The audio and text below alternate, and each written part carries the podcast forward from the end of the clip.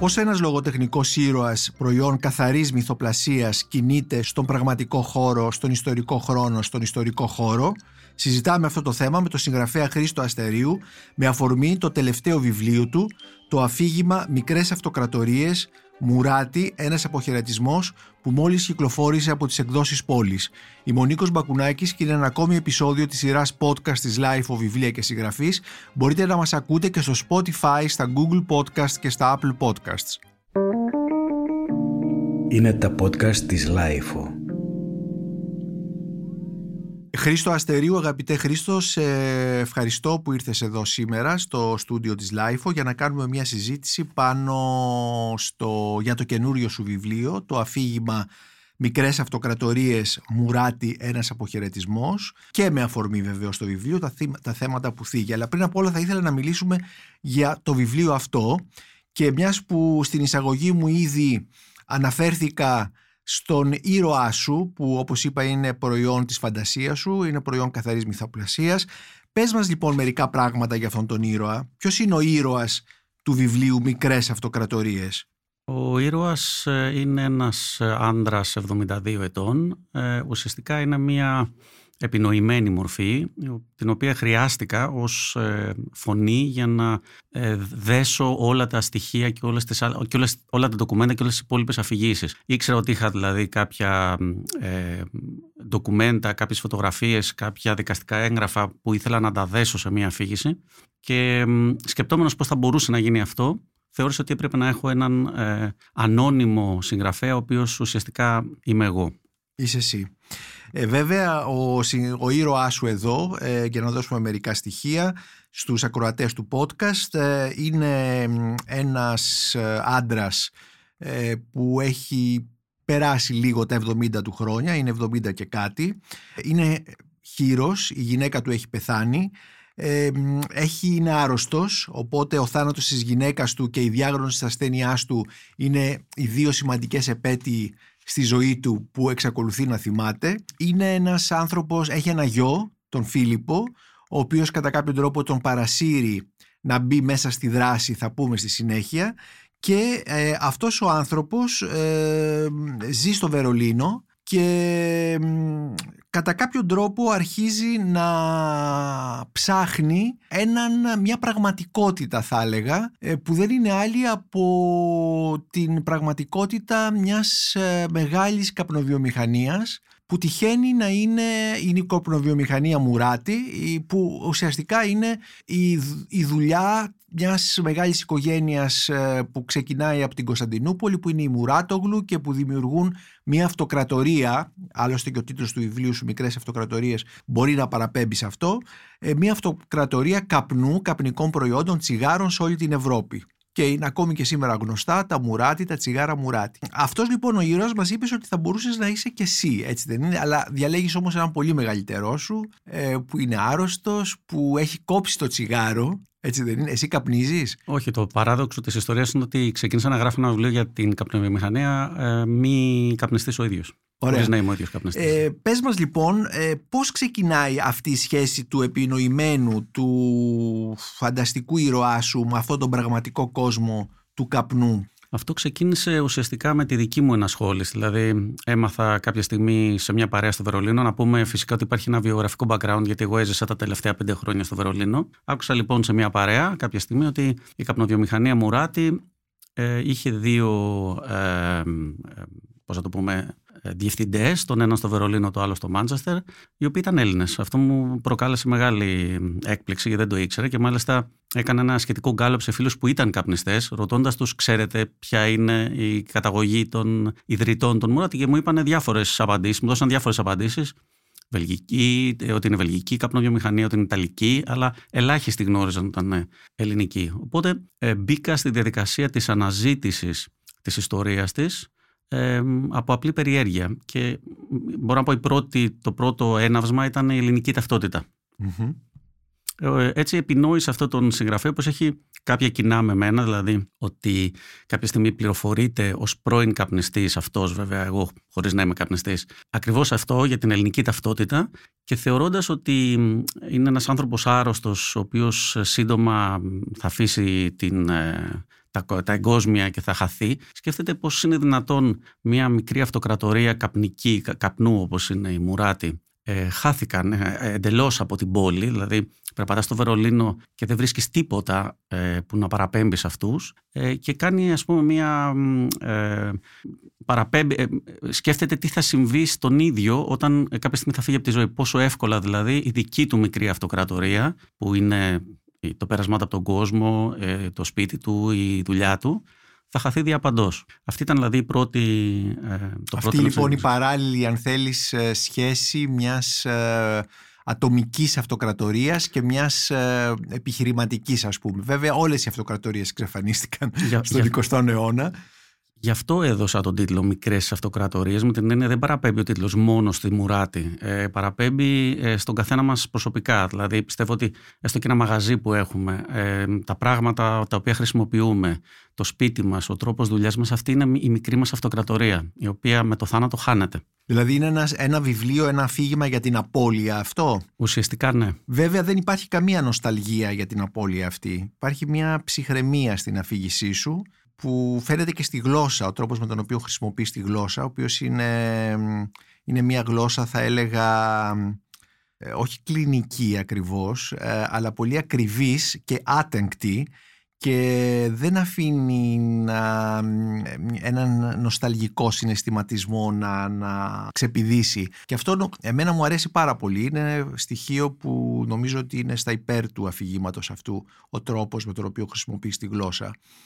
Θέλεις να μου πεις δύο πράγματα για τη γλώσσα που χρησιμοποιείς σε αυτό το, σε αυτό το αφήγημα; Εγώ προσωπικά απεχθάνομαι την νοσταλγία και δεν ήθελα να δώσω κανένα νοσταλγικό τόνο ούτε να αφήσω να υπονοηθεί ότι υπάρχει μια ωρεοποίηση του παρελθόντος ή μια φετιχοποίηση του παρελθόντος. Γι' αυτό πιστεύω ότι το αφήγημα, μάλλον η Μουράτη, η ιστορία των Μουράτη είναι η αφορμή για να υποθούν άλλα πράγματα πολύ γενικότερα, τα οποία ο αφηγητής ε, τα λέει ε, η αφήγηση, να πούμε εδώ ότι είναι εμβόλυμη, δηλαδή υπάρχουν ε, γραπτά ντοκουμέντα τα οποία, διαδέ, τα, τα οποία διαδέχονται άλλες αφηγήσεις και άλλα ντοκουμέντα. Όπου υπάρχει ο αφηγητής, λοιπόν, ε, μιλάει με αυτόν τον, θα έλεγα, στεγνό τρόπο ή φλεγματικό, όπως ε, πολλές φορές λέω, ε, χωρίς καμία διάθεση ωρεοποίησης του εκείνου του παρελθόντος. Πράγμα που δεν θα ήταν ε, άστοχο να γίνει με την έννοια ότι ειδικά για τα Roaring Twenties στο Βερολίνο ή για τη Νέα Υόρκη των 70s υπάρχει μια ε, πώς θα το πούμε, μια νοσταλγία πραγματική, μια μυθοποίηση η οποία ουσιαστικά ε, δεν ε, αντιστοιχεί στην πραγματικότητα. Δηλαδή τα Roaring Twenties στο Βερολίνο ήταν μια πολύ δύσκολη περίοδος, όπως και η Νέα Υόρκη των 70 Πριν φτάσουμε όμως στην αφήγηση, στον τρόπο με τον οποίο αφηγείσαι, ξεκινάς την ιστορία σου από το Βερολίνο, έτσι; Ε, και μας λες ότι εσύ έζησες στο Βερολίνο, επομένως υπάρχει αυτό το βιογραφικό στοιχείο, αλλά ταυτόχρονα όμως το Βερολίνο, όπως λες στο βιβλίο σου, είναι μια μικρογραφία του κόσμου.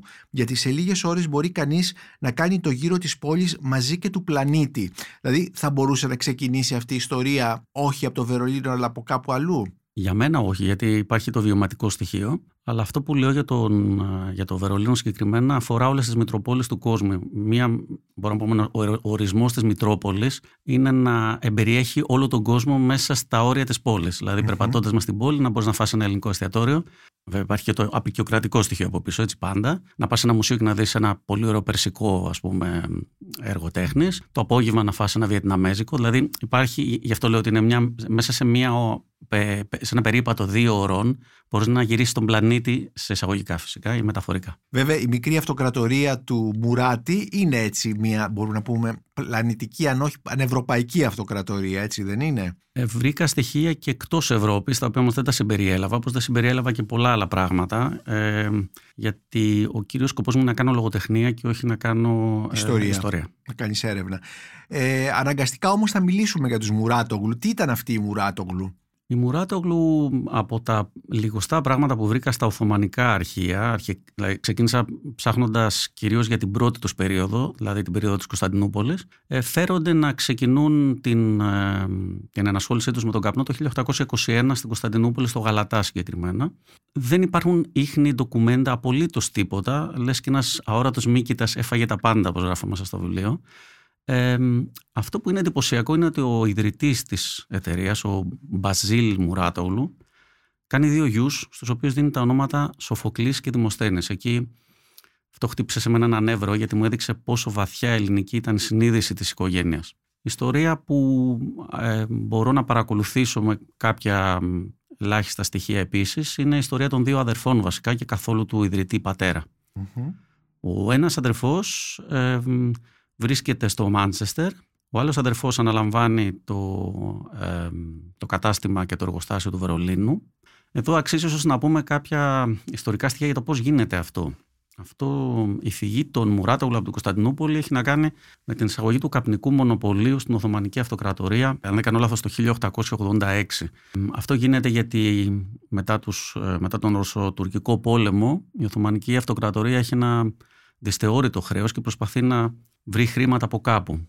Και ο Σουλτάνος αποφασίζει να φέρει ένα, ένα τράστ, ας πούμε, το οποίο έχει ένα γαλλικό όνομα, αλλά δεν είναι γαλλικό. Αποτελείται από Γερμανούς Αυστριακούς και Έλληνες της πόλης, οι οποίοι αναλαμβάνουν να μονοπολίσουν τον καπνό και να, φέρουν, να, φορολογήσουν αντίστοιχα, να ελέγξουν δηλαδή την, ε, ε, την ε, φορολογική αιμορραγία της Οθωμανικής Αυτοκρατορίας και να φέρουν χρήματα στο Σουλτάνο. Αυτό όμως ασκεί τρομερή πίεση σε αυτούς που έχουν μικρά μαγαζιά, γιατί υπάρχει ένα τεράστιο μονοπόλιο που τους ανταγωνίζεται. Οπότε έχουμε πάρα πολλούς Έλληνες και άλλους βέβαια, που φεύγουν για διάφορα, σε διάφορα μέρη. Οι περισσότεροι βρίσκονται στην Αίγυπτο για, επίσης για ιστορικούς λόγους. Εκεί προφανώς ο ένας Μουράτη έχει κάποιες άκρες. Ε, υπάρχει, ένας, ε, υπάρχει και μια επαφή με τον τεκτονισμό. Ήταν τέκτονας ίσως από πολύ νωρίς. Ε, και βρίσκεται στο Μάντσεστερ, όπου και εκεί μπαίνει κατευθείαν στην υψηλή κοινωνία, στην υψηλή βρετανική κοινωνία.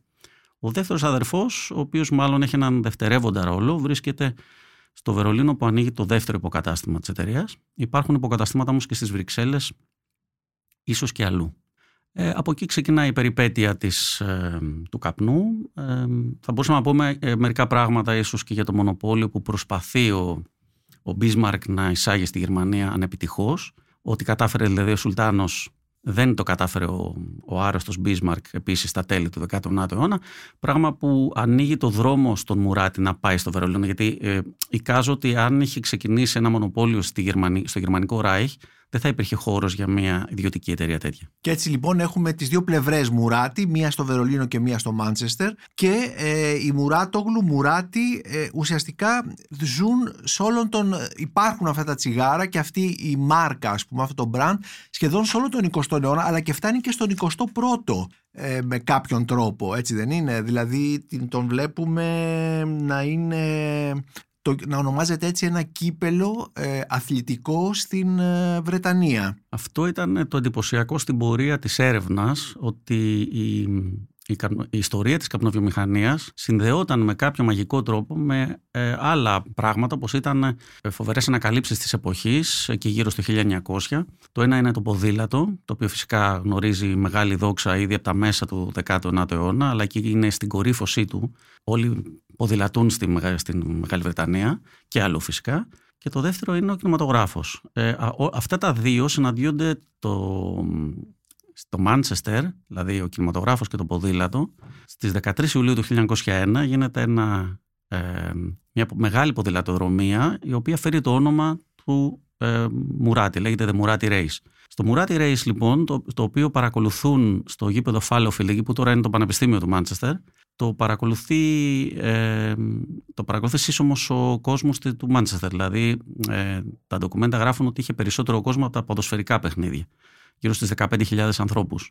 Οι οποίοι παρακολουθούν ένα, ε, ένα ποδηλατικό γύρο ε, που είναι, για τον οποίο αθλοθετείται ένα βαρύτιμο κύπελο, ένα σημαίνιο κύπελο, το κύπελο Μουράτη.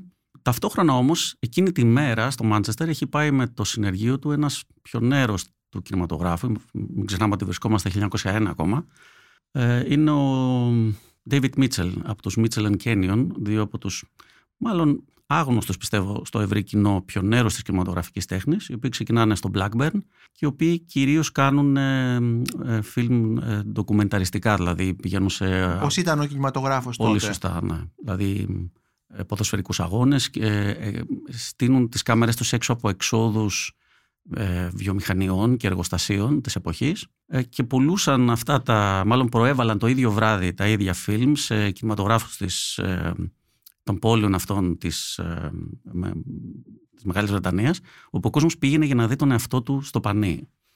Ε, ουσιαστικά ήταν ένα είδος απαθανάτησης των απλων ανθρώπων, των, των μουτζουρωμένων προσώπων της ε, της Βρετανίας και δεν ήταν βέβαια μόνο στο Μάντσεστερ. Κάποιος λοιπόν commissioner, γιατί δεν, το, δεν τον καλεί ο κύριος Μουράτη ε, στο Μάντσεστερ για να καλύψει τον αγώνα, αλλά υπήρχε πάντα κάποιος commissioner. Αυτός ο commissioner λοιπόν καλούσε τους κινηματογραφιστές, οι οποίοι ε, έκαναν τη δουλειά και το ίδιο βράδυ ο commissioner ε, ε, έκοβε εισιτήριο και το προέβαλε σε κάποιο θέατρο. Ψάχνοντας να βρω τον κύριο Μουράτη και τους δύο κυρίους Μουράτη, οι οποίοι παρέμειναν φαντάσματα, δεν τους βρήκα πουθενά, δεν βρήκα ούτε μία φωτογραφία. Κατάλαβα ότι δεν τους ενδιέφερε να παθανατιστούν. Δηλαδή, αν δείτε το φιλμ, εγώ το έχω αγοράσει από το British Film Institute, είναι 17 λεπτά αυτό το φιλμ. Εμφανίζονται κάποιοι πολύ καλοντημένοι άνθρωποι, υπάρχουν δύο φωτογραφίες μέσα στο βιβλίο από εκεί. Ε, Κανένας από αυτούς δεν είναι ο κύριος Μουράτη. Ο λόγος είναι ότι ε, εκείνη την εποχή ο κινηματογράφος ήταν μάλλον ένα λαϊκό είδος, ε, το οποίο απευθυνόταν στους φτωχούς ανθρώπους που ήθελαν να παθανατιστούν, ενώ προφανώς ο κ. Μουράτη πήγαινε στο θέατρο περισσότερο. Έχουμε δηλαδή mm-hmm. επίσης μια πολύ μεγάλη σειρά καρτών Μουράτη, διαφημιστικών καρτών Μουράτη, με πολύ καλοτυπωμένες κάρτες, οι οποίες είναι διαφημιστικές. Από τη μία έχουν το λογότυπο των Μουράτη και από, από την άλλη πλευρά έχουν τις φωτογραφίες μεγάλων πρωταγωνιστών του θεάτρου της εποχής, αλλά και πολιτικών. Αργότερα αυτό συνεχίστηκε στο, με αθλητισμό, γιατί υπάρχει εκεί το παράδοξο ότι το, στις αρχές του 20ου αιώνα το κάπνισμα συνδέεται με το σπορ, δηλαδή θεωρείται μια ευγενής δραστηριότητα. Και η οποία, υγιεινή μπράβο, ναι, ναι, ναι, ναι. Ε, η οποία συμβάλλει στην ευεξία και στην υγεία του ναι. ανθρώπου, για παράδειγμα. Οπότε θέλω να πω ότι ε, ξεκινώντας για την, να γράψω ή να βρω την ιστορία, ε, βρήκα πολλά πράγματα γύρω-γύρω από αυτή. Ε, πράγματα που την έκανε περισσότερο συναρπαστική από ό,τι ναι. φανταζόμουν τα οποία ε, τα έχεις βάλει, μερικά τα έχεις βάλει στο βιβλίο σου, αλλά και άλλα τα έχεις αφήσει απ' έξω και είναι ίσως μια παρακαταθήκη για κάτι που μπορεί να κάνεις στο μέλλον. Ε, ήδη όμως μας περιέγραψες, ε, Χρήστο Αστερίου, μια έρευνα που έχεις κάνει. Ε, οπότε εδώ ε, αναπόφευκτα θα σε ρωτήσω ε, για έναν συγγραφέα λογοτεχνίας, ε, μυθοπλασίας, η έρευνα που κάνει για να συγκεντρώσει το υλικό του, το οποίο θα επεξεργαστεί, θα ιεραρχήσει κτλ. Ε, τι είδους είναι, έχει σχέση με την έρευνα του που κάνει ένας ιστορικός, ας πούμε, ένας ερευνητής ή εδώ έχουμε κάτι διαφορετικό, δηλαδή δεν σε ενδιαφέρει ωστόσο το, η απόλυτη τεκμηρίωση αλλά ένα κλίμα ή δεν ξέρω εγώ τι; Ε, η δική μου έρευνα έπεται και στο προηγούμενο βιβλίο που είχα γράψει η θεραπεία των αναμνήσεων για το οποίο είχα πάει στην ε, Αμερική που είχα κάνει μια, ένα είδος oral history δηλαδή είχα πάρει πολλές συνεντεύξεις από Έλληνες που ζούσαν στο Manhattan, συγκεκριμένα στο Washington Heights. Άρα μπορούμε να πούμε ότι αυτή η πλευρά, μάλλον αυτή η έρευνα ε, είναι κανονικά μια έρευνα ιστορικού θα έλεγα. Το θέμα είναι πώς τη χρησιμοποιείς μετά. Δηλαδή, ναι. ε, πιστεύω ότι είναι ένας συστατικό κακής λογοτεχνίας να φορτώσεις το κείμενο με πολλά ιστορικά ντοκουμέντα. Ναι. Γι' αυτό και είπα πριν ότι έχουν μείνει πάρα πολλά πράγματα απ' έξω γιατί ε, ο οδηγός μου ήταν η αφήγηση. Όταν έβλεπα ότι φορτωνόταν πολύ και μπάταρε, για να το πω έτσι, στην πλευρά, από την πλευρά της ε, ιστορίας, έκοβα και έβγαζα πράγματα έξω. Η αφήγηση, το αφήγημα το συγκεκριμένο είναι ε, επίτηδες γραμμένο με χρονικά χάσματα. Ε, το επέλεξα έτσι, ε, ε, χωρίς να έχω κάτι να πατήσω, γιατί προσωπικά στην, στην Ελλάδα δεν νομίζω ότι έχουμε πάρα πολύ μεγάλη παράδοση αντίστοιχων ε, κειμένων. Όχι, δεν έχουμε. Ε, και δεν ήξερα πώς θα βγει, να πω την αλήθεια. Ναι. Είναι ένα είδος, ε, μπορώ να πω, υφολογικού ρίσκου. Ναι. Αυτή την άποψη, ναι. Αλλά η έρευνα είναι, νομίζω, ξεκινάει ως μια έρευνα που δεν ξέρω πού θα με πάει. Δηλαδή, επειδή το σκεφτόμουν πρόσφατα, ε, μέχρι το τέλος ήλπιζα ότι θα βρω το μεγάλο αρχείο που θα έχει τις πολλές πληροφορίες. Ναι. Οπότε καθυστερούσα την συγγραφή, ελπίζοντας ότι κάποια στιγμή θα μου ανοιχτεί μια μεγάλη πόρτα και άρχισα να γράφω μόλις κατάλαβα ότι δεν υπάρχει κάτι άλλο και ότι με αυτά τα ελάχιστα θα πρέπει να κάνω Και κατά κάποιο τρόπο απελευθερώθηκες. Ουσιαστικά, ε, ναι. ναι. Ε, Είπες υφολογικό ρίσκο, αλλά θα μιλήσουμε σε λίγο γι' αυτό. Ε, στο βιβλίο σου, όπως είπαμε, υπάρχει ένας βασικός ήρωας, ένας αφηγητής, ο οποίος είναι προϊόν μυθοπλασίας ε, και θα μπορούσες να ήσουν εσύ. Ε, υπάρχουν ε, η πραγματικότητα των Μουράτο, Γλουμουράτη, των ιδρυτών και, και τα λοιπά, αλλά ταυτόχρονα όμως υπάρχει και ένας χώρος που λειτουργεί ε, πρωταγωνιστικά και είναι οι πόλεις, οι βασικές πόλεις ε, που κινείται και ο ήρωας ε, ε, και που κάνει έρευνα και τα λοιπά και που ζει και φυσικά η, η Μουράτη, έτσι, η Μουράτογλου. Αυτές οι πόλεις ποιες είναι, είναι το Βερολίνο, το είπαμε Είναι το Βερολίνο στο οποίο πήγα σε δύο αρχεία. Ε, το πρώτο ήταν το αρχείο της περιοχής Κρόιτσπερκ Friedrichshain γιατί το ιδιόκτητο εργοστάσιο των Μουράτη ήταν εκεί. Ε, και το άλλο ήταν το Μάντσεστερ, στο οποίο οι Μουράτη είχαν επίσης σε κεντρικότατο σημείο. Όποιος ξέρει το Μάντσεστερ, πήγα πριν από τέσσερα χρόνια στη γωνία Oxford και Whitworth. Υπάρχει, στέκει ακόμα το κτίριο, το οποίο ήταν το ιδιόκτητο ε, κτίριο των Μουράτη. Το εντυπωσιακό ήταν ότι κανείς πουθενά, ούτε στο Βερολίνο, ούτε στο Μάντσεστερ, ούτε στο Τζέρσι που ήταν το τρίτο ταξίδι, σε ένα από τα νησιά της Μάχης δηλαδή, δεν ήξερε για την προϊστορία ούτε για την καταγωγή των, ε, των μουρατη Δηλαδή είναι ένας ε, μύθος που έχει ξεχαστεί, είναι κάτι που έχει ε, διαγραφεί ουσιαστικά από τα αρχεία του τόπου. Οπότε ναι. ε, εγώ προσωπικά, αλλά ε, κατ' επέκταση και ο ανώνυμος ήρωας, ήθελα να αποδώσω στην πόλη πίσω έναν μύθο που έχει χαθεί. Ναι. Και στην πορεία αυτή βέβαια βρέθηκαν και άλλα πράγματα και γίναν διάφορες συνδέσεις τις οποίες έκανα μέσω της αφήγησης. Επομένως, Βερολίνο, Μάντζεστερ και Τζέρζι, το νησί στη, ένα από τα νησιά της Μάχης που ανήκει στην Βρετανία βέβαια ε, στο οποίο ο αφηγητής σου ε, και εσύ ως για να κάνεις την ερευνά σου επισκέπτεται και το βλέπουμε μέσα στην αφήγηση. Ε, θα ήθελα όμως τώρα να, να έρθω στην αφήγηση. Εδώ ε, πρόκειται για ένα θα έλεγα ένα υβριδικό αφήγημα ε, που θα μπορούσε να ήταν και μυθιστόρημα ή νουβέλα, δηλαδή να θέλαμε να το χαρακτηρίσουμε με κάποιο όρο της γραμματολογίας ε, όπου ε, συναντάμε ε, έναν ήρωα, συναντάμε τη μυθοπλασία, συναντάμε την πραγματικότητα, πραγματική έρευνα, ντοκουμέντα κτλ. Ε, και ταυτόχρονα είναι και μία πολυμεσική αφήγηση, χρησιμοποιώ τον όρο έτσι όπως τον βλέπουμε σήμερα στην τεχνολογία, γιατί δεν έχουμε μόνο κείμενο μέσα σε αυτήν την αφήγηση, υπάρχουν και φωτογραφίες οι οποίες δεν είναι διακοσμητικές, αλλά προσθέτουν στην αφήγηση ε, και άλλο υλικό όπως ε, διαφημίσεις, συμβόλαια κτλ. Τα οποία όπως είπα δεν ε, χρησιμοποιούνται για να διακόψουν και να δημιουργήσουν μια νάσα όπως λέγαμε παλιά στο, στο κείμενο αλλά προσθέτουν στην αφήγηση, είναι στοιχεία της αφήγησης. Ε, μπορείς, δεν ξέρω αν συμφωνείς μαζί μου. Ε, Συμφωνώ απόλυτα γιατί ε, έγιναν και τοποθετήθηκαν μάλιστα σε συγκεκριμένα σημεία και με πολύ συγκεκριμένο Δηλαδή δεν διακόπτουν την αφήγηση. Ε, είναι συμπληρωματικά ε, της αφήγησης θα έλεγα και διαβάζοντας κανείς μπορεί να μείνει για λίγο κοιτάζοντας τις ε, φωτογραφίες ναι. Και να δημιουργηθεί αυτή η αίσθηση που θέλω να δημιουργηθεί στον αναγνώστη κλείνοντας το βιβλίο και τελειώνοντας το αφήγημα. Ναι.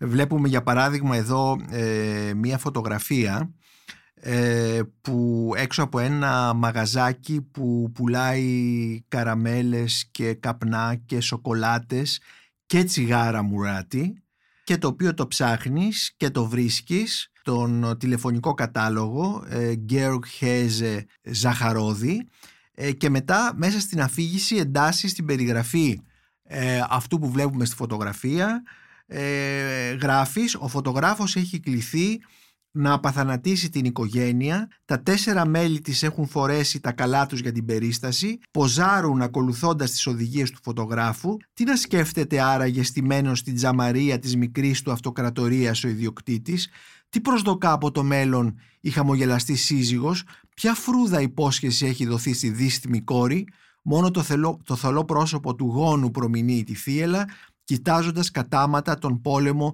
και τα γαμψά νύχια της επερχόμενης μπουλντόζας. Είναι λίγο πριν το πρώτο παγκόσμιο πόλεμο αυτή η φωτογραφία και που ε, μας δίνει την, με αυτές τις λίγες λέξεις ουσιαστικά να, ε, να, να καταλάβουμε μια ανθρώπινη συνθήκη έτσι, της, ε, ε, τα συναισθήματα ακόμη και τη σωματική στάση των ανθρώπων σε αυτή την, σε αυτή την εποχή της που οδηγεί στον Πρώτο Παγκόσμιο Πόλεμο, στο τέλος της Belle Époque και όλα αυτά τα πράγματα.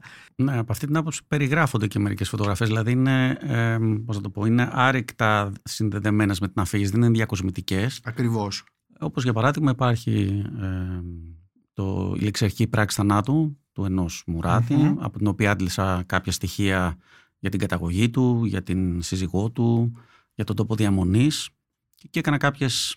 Του γράφω, αρχικά δεν ήξερα πώς να, πώς να μιλήσω για αυτόν και ενώ άρχισα να γράφω, ξαφνικά μου, μου αισθάνθηκα την ανάγκη να του γράψω μια επιστολή του ιδίου. Δηλαδή, εκεί γίνεται το, η αφήγηση πολύ προσωπική πια. Ξεκινάει με το αξιότιμε Σοφοκλή Μουράτη. Ένα νεκρό δεν τον αποκαλούμε κύριο και ως εκ τούτου θα πρέπει να σας προσφωνήσω μόνο με το ονοματεπώνυμό σας, όσο και αν κάτι τέτοιο μου είναι εξόχως άβολο και αρκούντος δυσάρεστο. Ξεκινάει η επιστολή που με, τον, με την οποία ουσιαστικά ο ήρωάς σου συνδέεται με αυτόν τον, προσπαθεί να συνδεθεί με αυτόν τον το πραγματικό, τον πραγματικό ήρωα που έζησε χρόνια πριν από αυτόν. Εκείνο που μου άρεσε πάρα πολύ είναι ότι για, βλέπεις υπάρχει ένα, μια, μια γραμμή μέσα σε αυτό το, το αφήγημα που θα μπορούσαμε να την παρουσιάσουμε με αυτή τη γραμμή του καπνού που καθώς καπνίζεις και αρχίζει και πολλές φορές τη βλέπουμε ενώ καπνίζουν κάποιοι άλλοι. Και ουσιαστικά το μυθιστόρημά σου, ενώ ήδη μας παρουσιάζεις τον ήρωα, μας λες ότι είναι δύο χρόνια μετά την αρρωστιά του, πέντε χρόνια μετά το θάνατο της γυναίκας του, αποφασίζει να βγει γιατί τον έχει καλέσει ο γιος του, ο οποίος έχει πάρει μια προαγωγή και βρίσκεται μαζί με συναδέλφους του και όλα αυτά τα πράγματα. Ε, ε, ε παρακολουθεί ε, κατά κάποιο τρόπο στο Βερολίνο δεν καπνίζουν όπως παντού πλέον αλλά έξω από το εστιατόριο υπάρχει ο χώρος όπου βγαίνουν να καπνίσουν αυτοί που θέλουν. Εξακολουθούν να καπνίζουν πολύ στο Βερολίνο. Την τελευταία φορά που είχα πάει καπνίζαν πάρα πολύ έξω από τα εστιατόρια βέβαια. Ναι το Βερολίνο καπνίζουν ακόμα. Αυτό που ήθελα να πω και μάλιστα λέω για έναν τόπο συγκέντρωσης και ναι. επέλεξα συγκεκριμένα αυτή τη λέξη, είναι βλέπουμε αυτό το, τον εξορισμό των καπνιστων Δηλαδή είναι η εξόριστη της κοινωνίας. Ε, και θέλω να πω ότι στο βιβλίο γίνεται και μία αναφορά στο κάπνισμα ως μία ανθρώπινη συνήθεια η οποία βρίσκεται σε αποδρομή. Σε αποδρομή. Ε, μία συνήθεια που ξεκινάει ας πούμε στο, κάπου στο Μεσαίωνα και αυτή τη στιγμή στην ορθοπολιτική περίοδο την οποία, στην οποία ζούμε ναι. βρίσκεται ουσιαστικά σε διωγμό, υποδιωγμό ή πολυσαλαίο διωγμό. Και το λέω που δεν είμαι καπνιστής. Παρ' όλα αυτά το βιβλίο δεν είναι ένα μανιφέστο υπέρ του καπνίσματος. Απλά κάνει κάποιες σκέψεις για, το,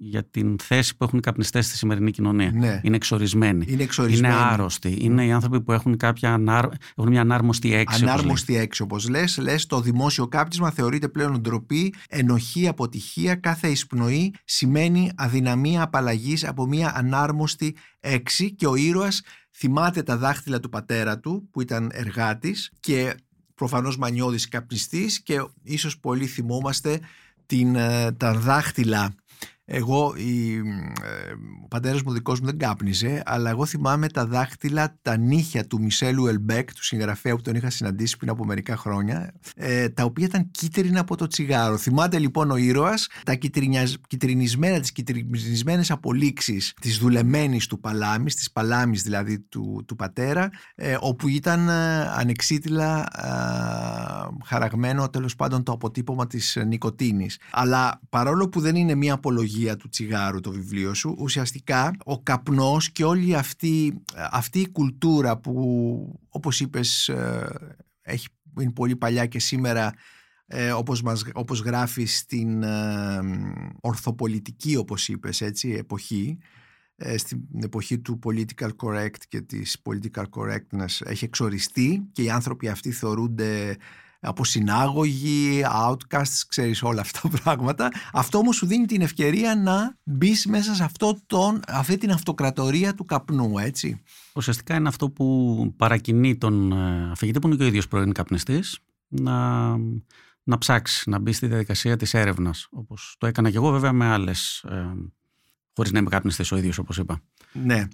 Ε, εκείνο που με ενδιαφέρει επίσης αυτό το, το αφήγημά σου είναι ε, η χρήση κάποιων λεπτομεριών. Για παράδειγμα, ε, στο τραπέζι καλεί ο Φίλιπ, ο γιος τον πατέρα του για να διορτάσουν την προαγωγή του.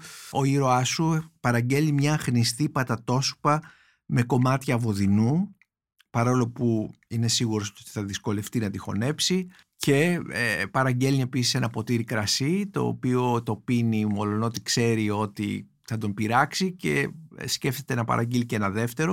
Ε, υπάρχουν πάρα πολλές τέτοιες λεπτομέρειες μέσα στο βιβλίο. Ε, λεπτομέρειες προϊόντων, ξέρω εγώ, τα, τα πιάνα Μπεχστάιν, σοκολάτες Σαρότη, μερικά από τα οποία ίσως ξέραμε κι εμείς. Ε, όλες αυτές οι λεπτομέρειες οι οποίες για, στην αφήγησή σου λειτουργούν σαν, σαν μικρά σημαδάκια όπως λέω εγώ στο παραμύθι του Κοντορεβιθούλη ας πούμε. Δεν ξέρω αν θες να μας πεις κάτι για αυτή την, τον τρόπο αυτό της, τον, το, της χρήσης της λεπτομέρειας αυτού του τύπου. Ε, επειδή δεν είναι μυθιστόρημα και επειδή είναι μικρό το αφήγημα, δηλαδή είναι 85 σελίδες συνολικά, ε, πιστεύω ότι παρόλα αυτά είναι πολύ πυκνό κατά τη δική μου Ναι, άποψη. είναι πάρα πολύ πυκνό. Ε, και πρέπει να, να σκιαγραφίσω έναν ήρωα, ο οποίος είναι, μιλάει πολύ λίγο ε, και να δώσω στον αναγνώστη να τον ζωντανέψω, δηλαδή να, καταλα... να καταλάβει μέσα από ελάχιστες λεπτομέρειες ποιος είναι αυτός. Βέβαια, εκτός από την αφήγηση, να πούμε ότι πολλά στοιχεία του αφηγητή υπάρχουν και στα γράμματα που στέλνει προς τους δύο Μουράτι. Δηλαδή, τους λέει ότι ε, σας φαντάστηκα σε κάποια μέρη στο Βερολίνο του 1930 ε, συναντηθήκαμε παρότι ε, αυτό δεν θα μπορούσε ουσιαστικά να συμβεί, είναι μια ονειροφαντασία αλλά σε αυτή την κατάσταση όπου παρελθόν και παρόν ε, δεν υπάρχουν πια, δηλαδή η διαφορά τους έρεται, βρίσκονται μαζί άνθρωποι που δεν θα μπορούσαν ε, από ιστορικές άποψεις να βρεθούν. Και αυτό είναι το μαγικό της αφήγησης, δηλαδή να φέρεις κοντά ανθρώπους οι οποίοι δεν θα μπορούσαν να έχουν συναντηθεί ποτέ. Ωραία, έτσι σχολιάζεις και ίσως θα, ήθελες, θα μπορούσες να σχολιάσεις περισσότερο μια φράση σου που έχω σημειώσει και μου αρέσει πάρα πολύ μέσα στο βιβλίο. Αρκούν μικρές μετατοπίσεις για να σμίξει κανείς ανθρώπους που δεν έζησαν μαζί, πρωταγωνιστές και κομπάρσους για να ξαναγράψει αλλιώς την ιστορία. Με κεφαλαίο το, το, το, το, Ιώτα. Τι είναι η διαφορά ιστορικού και λογοτέχνη. Ο ιστορικός ναι. δεν θα μπορούσε να το κάνει αυτό. Δεν έχει την ελευθερία να το κάνει. Ναι. Ο λογοτέχνης έχει την ευκαιρία να φέρει κοντά ανθρώπους που δεν θα μπορούσαν να είχαν ζήσει μαζί γιατί ζήσαν σε διαφορετικές ιστορικές περιόδους. Ναι. Και να μπλέξει γλυκά τα πράγματα, για να το πω έτσι, και να κάνει αυθαίρετες μεν συνδέσεις, από λίγο ητευτικέ, πιστεύω. Ναι. Ε, Χρήστο Αστερίου, ως αναγνώστης, ε, τι, τι διαβάζεις ε, όσον αφορά στη λογοτεχνία; Ε, διαβάζω ό,τι, ό,τι βρω ή μπορώ να διαβάσω πράγματα που μόλις κυκλοφόρησαν. Δηλαδή διάβασα τελευταία το Αβεσαλόμ Αβεσαλόμ του Φόκνερ. Φόκνερ. Ε, ή μπορώ να πιάσω τη βιβλιοθήκη ένα βιβλίο που είναι αδιάβαστο χρόνια και να το πιάσω τώρα. Ε, μ' αρέσουν βέβαια και ιστορικά πράγματα, ε, ιστορικά ντοκουμέντα, βιογραφίες. Μπορώ να πω ίσως με την, ε, με την πάραδο του χρόνου, δεν ξέρω, υπάρχει μια τάση φυγής από την αφηγηματική ναι. λογοτεχνία και περισσότερο προς το δοκίμιο και προς το πιο στεγνό ντοκουμέντο. Ίσως ναι. αυτό φαίνεται λίγο και ως επίδραση στο συγκεκριμένο βιβλίο. Ναι, ε, ήδη μπορούμε να πούμε στη λογοτεχνία υπάρχει αυτό το, αυτό το υβριδικό στοιχείο. Ήδη μιλήσαμε και για το προηγούμενο βιβλίο σου, η θεραπεία των αναμνήσεων που έχει αυτά τα στοιχεία ε, και φυσικά το, τα έχει το μικρές αυτοκρατορίες ε, αλλά είναι και μια τάση αυτό σήμερα στη λογοτεχνία ε, το βλέπουμε σε πάρα πολλούς συγγραφείς ε, υπάρχουν κάποιοι συγγραφείς που μπορείς να αναφέρεις που ανήκουν σε αυτό το είδος που κάνεις και εσύ δηλαδή σε αυτή την ε, ναι, ας πούμε, ο, ο Βιγιάρ είναι ένας ναι. συγγραφέας που κάνει ναι, περίπου ναι, ναι. αυτό. Βέβαια, υπάρχει μια βασική διαφορά. Δεν έχω διαβάσει όλα τα βιβλία του Βιγιάρ. Όσα έχω διαβάσει, η βασική διαφορά είναι δεν υπάρχει το προσωπικό στοιχείο. Δηλαδή, ναι. ε, περιγράφει με λογοτεχνικό τρόπο ιστορικές στιγμές, ε, εξαιρετικό τρόπο βέβαια, αλλά η διαφορά στο δικό μου βιβλίο είναι ότι υπάρχει το προσωπικό στοιχείο, ότι μπαίνει ένας αφηγητής μέσα, ο οποίος ε, εισβάλλει που ας πούμε, λαθρέα στην ιστορία. Μπράβο.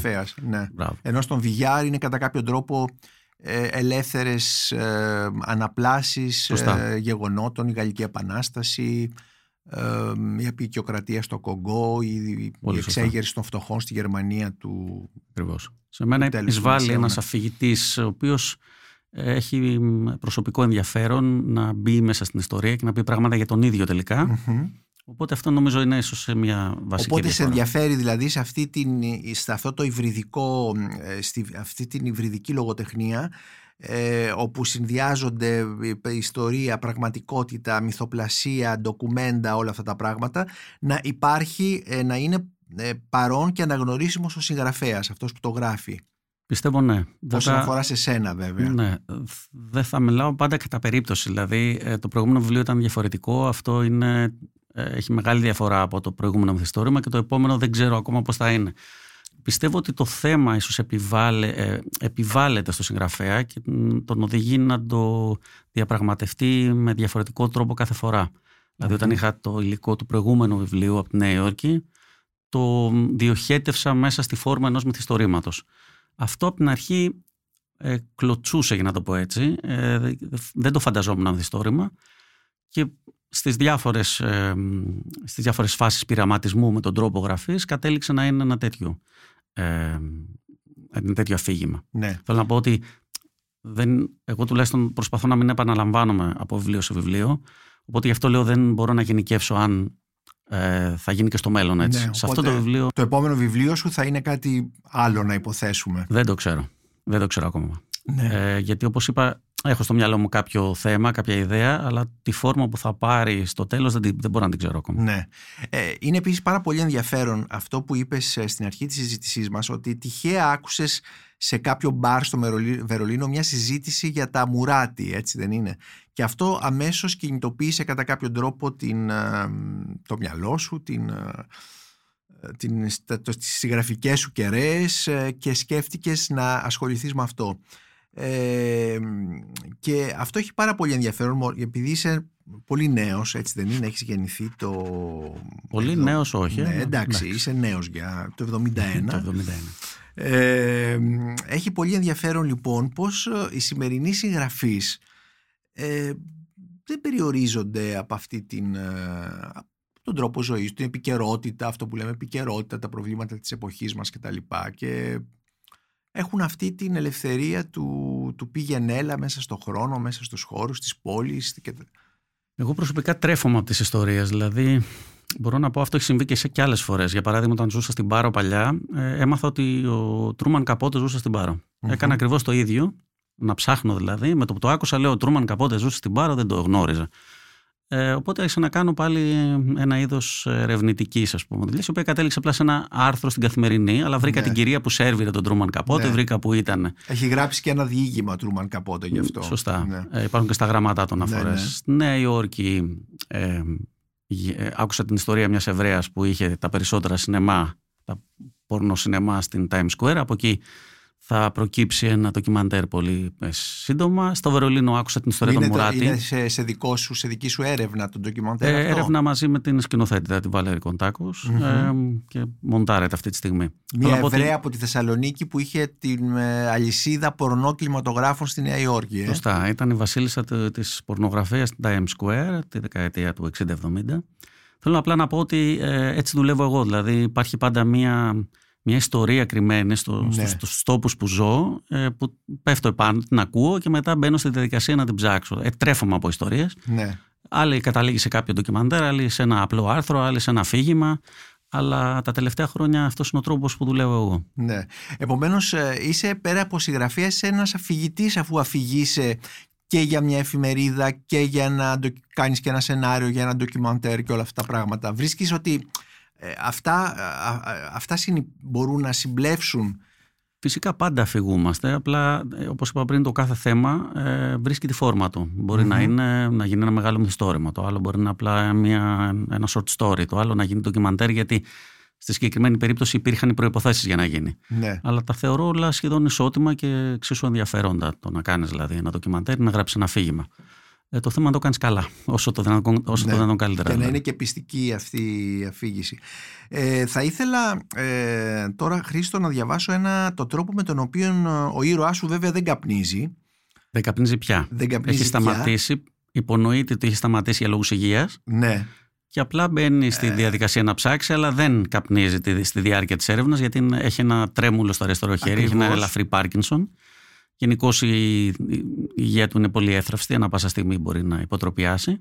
Και στο τέλος, μπορούμε να το πούμε γιατί δεν έχει ιδιαίτερη σημασία, δεν χαλάμε κάτι. Ε, ε, τραβάει μια ρουφιξιά τελευταία. Και αυτός είναι ο αποχαιρετισμός στους Μουράτη, στο τσιγάρο, ναι. ίσως και στην ίδια την, την ε, ζωή.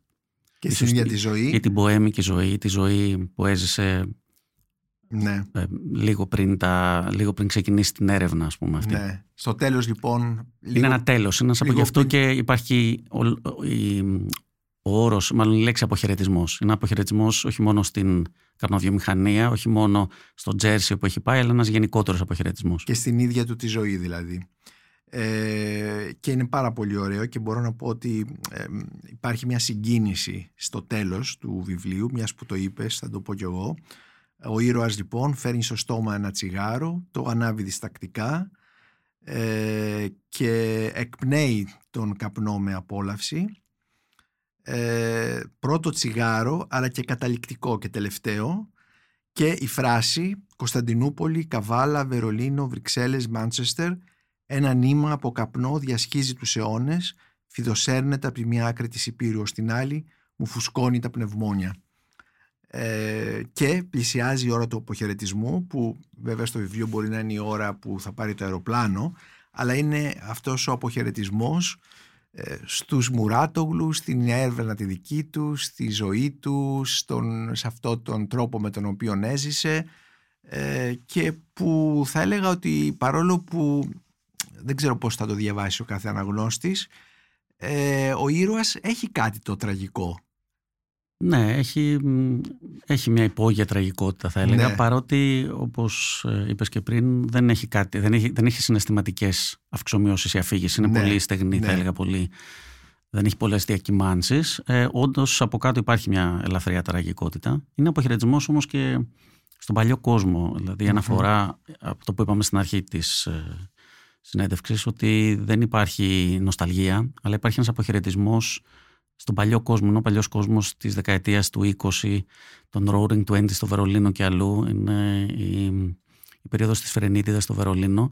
Και το συναρπαστικό για μένα ήταν ότι αυτοί που πήγαιναν στα καμπαρέ του Βερολίνου τη δεκαετία του 20 κάπνιζαν μουράτι. Δηλαδή οι γερμανικές σάλες, τα γερμανικά πνευμόνια, όλοι όσοι βρέθηκαν εκείνη την μαγική περίοδο κάπνιζαν αυτό το καπνό που ερχόταν από την Καβάλα, που ερχόταν από την Ξάνθη, που ερχόταν από την τα, Οθωμανική Αυτοκρατορία. Τα Οθωμανικά καπνά. Πολύ σωστά. Πριν, ε... Ίσως αυτό θα έπρεπε να αναφέρουμε εδώ ότι είναι μια περίοδο όπου η οριενταλιστική ματιά είναι καθοριστική. Δηλαδή, αν δούμε τα πακέτα των τσιγάρων ή τις φίρμες των τσιγάρων που καπνίζονταν τότε, είχαν ε, αιγυπτιακά ornaments. καμήλες. Μπράβο. Ναι. Δηλαδή καπνίζοντας, και αυτό κάποια στιγμή υπάρχει στην αφήγηση, καπνίζοντας ένα μουράτι, μεταφερώσουν στο, στην Οθωμανική Αυτοκρατορία, στο, στο, στην Ανατολή. Στην Ανατολή. Και αυτό ήταν κάτι που το λάτρευαν εκείνη την περίοδο στην Κεντρική Ευρώπη. Μετά τον πόλεμο, γιατί να ακολουθήσουμε την ιστορία της καπνοβιομηχανίας μετά, τα πράγματα έχουν μια πτωτική πορεία Κυρίως γιατί τα καπνά που προτιμώνται μετά το δεύτερο παγκόσμιο πόλεμο είναι τα αμερικανικά. Τα δηλαδή, Μπράβο. Οπότε χάνεται αυτή η μαγεία της Ανατολής και στρέφεται, στρέφει ο